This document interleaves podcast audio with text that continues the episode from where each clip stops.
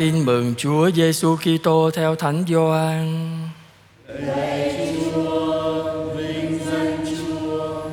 Khi ấy trong nhóm biệt phái có người tên là Nicôđêmô, một đầu mục của người Do Thái.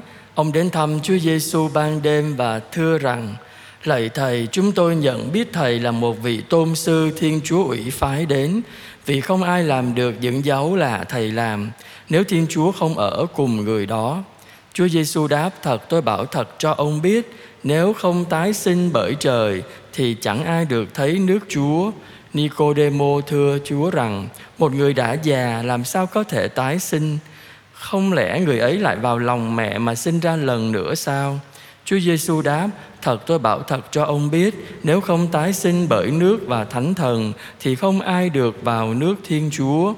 Sự gì sinh bởi huyết nhục thì là huyết nhục, sự gì sinh bởi thần linh thì là thần linh. Ông đừng ngạc nhiên vì nghe tôi nói rằng các ngươi phải tái sinh bởi trời. Gió muốn thổi đâu thì thổi, ông không nghe tiếng gió, nhưng chẳng biết gió từ đâu đến và đi đâu. Mọi kẻ sinh bởi thần linh cũng vậy. Đó là lời Chúa. Lạy Chúa Kitô, ngợi khen Chúa. Muốn được vào thiên đàng cần tái sinh bởi trời. Kính thưa quý bạn chị em thân mến, Chúa Giêsu nói với Nicôđêmô về điều đó. Ngài nói với ông Nicôđêmô rằng muốn vào thiên đàng, muốn ở với Thiên Chúa đời đời thì ông phải tái sinh bởi trời, nghĩa là bởi Thiên Chúa. Nicôđêmô không có hiểu được.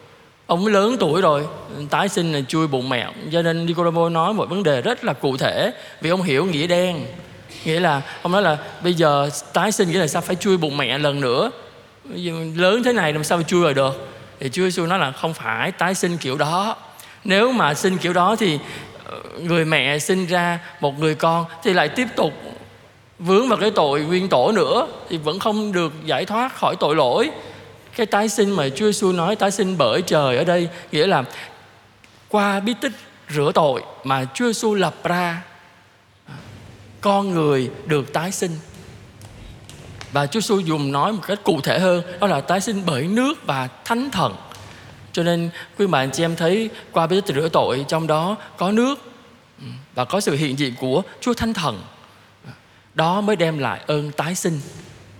Nghĩa là chúng ta được sinh ra một cách tự nhiên từ mẹ chúng ta, nhưng đó đó là sinh bởi thân xác. Còn sinh bởi ơn trên là sinh bởi ơn Chúa ban cho. Vì vậy qua chính sự sống lại của Chúa Giêsu đó, chúng ta mới được hưởng cái ơn tái sinh này. Chúng ta đang sống trong mùa phục sinh, chúng ta hiểu rõ được cái vấn đề này hơn. Đó là nhờ cái chết và sự sống lại của Chúa Giêsu, chúng ta mới được đón nhận bí tích thánh tẩy và chúng ta được hưởng sự sống đời đời của Thiên Chúa. Vậy thì mỗi người chúng ta, chúng ta nghĩ xem uh, chúng ta có lãnh nhận bí tích rửa tội chưa? Chắc chắn ai quý bà chị em ngồi đây nói rồi chứ, con lãnh nhận bí tích rửa tội rồi con mới đi lễ chứ. Chứ không lãnh nhận bí tích rửa tội con đi lễ làm chi? Vậy thì bí tích rửa tội cho chúng ta được làm con của Thiên Chúa. Bí tích rửa tội cho chúng ta được chính thức gia nhập vào hội thánh của Chúa. Bí tích rửa tội cho chúng ta được ghi tên trên nước trời. Nhưng bí tích rửa tội có bảo đảm cho chúng ta à, không bao giờ phạm tội nữa không? Không phải. Bí tích rửa tội chỉ tha cho chúng ta à, tội nguyên tổ, rồi tha cho chúng ta những tội chúng ta đã phạm trước khi mình rửa tội thôi. Nhưng bí tích rửa tội không có thể biến chúng ta từ cái người tội lỗi, từ giờ chi làm thánh luôn, không bao giờ phạm tội nữa, không có. Cho nên Chúa Giêsu lập thêm một bí tích nữa. Vì Chúa Giêsu biết rằng con cái loài người lãnh nhận bí tích rửa, rửa tội xong thì sạch ngay lúc đó thôi, nhưng mà ngày mai phạm tội tiếp.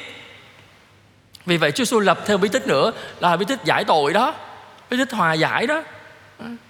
Vậy thì chúng ta nhớ rằng việc lãnh nhận bí tích rửa tội giúp cho chúng ta không còn vương mắc tội nguyên tổ, nhưng không thể nào làm chúng ta trở thành vị thánh ngay lập tức được, mà nó cần nơi mỗi người chúng ta một sự cộng tác của chúng ta với ơn Chúa đó. Chúng ta không chỉ tin Chúa Giêsu là đấng cứu độ chúng ta, Đấng đã chết cho chúng ta, đã sống lại vì chúng ta và đem lại cho chúng ta sự sống đời đời. Không chỉ tin như vậy mà thôi, mà đòi hỏi chúng ta phải giữ những điều Chúa dạy.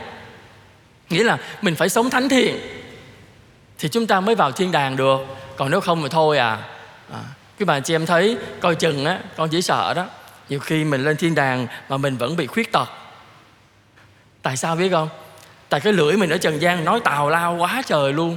Nói xấu người này, nói hành người kia, đâm chọt người nọ. Cuối cùng cái thân xác mình lên thiên đàng nhưng mà thiếu cái lưỡi. Tại cái lưỡi vướng ở dưới hỏa ngục rồi, nói tào lao bí đao ở dưới đó rồi đó. Rồi nhiều khi mình sống không đúng đó, tay chân mình đấm người này, đấm người kia. Rồi cuối cùng lên thiên đàng thiếu tất một tay, thiếu mất một chân. Tại đá người ta tùm lum hết trơn trần gian, không lên đủ.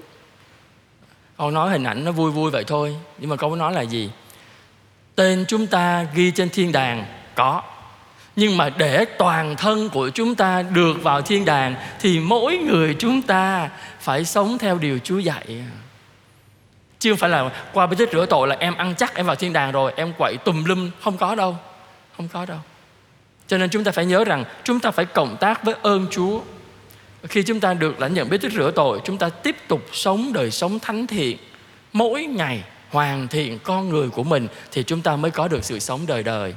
Vậy chúng ta xin Chúa cho mỗi người chúng ta cảm nghiệm được Chúa Giêsu đã vì yêu thương chúng ta, Ngài chết thay cho chúng ta và Ngài sống lại cũng vì chúng ta, để cho chúng ta có được sự sống đời đời của Ngài. Vậy thì chúng ta tạ ơn Chúa, bởi vì chúng ta đã được lãnh nhận bí tích rửa tội để làm con của Chúa, con của hội thánh.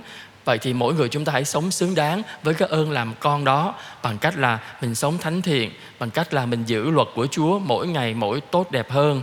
Mà luật của Chúa, quý bạn chị em chỉ nhớ một điều thôi: hãy sống yêu thương Chúa và người ta trong từng giây phút sống của mình, thì chắc chắn chúng ta có được hạnh phúc đời này và có cả sự sống đời sau. Amen.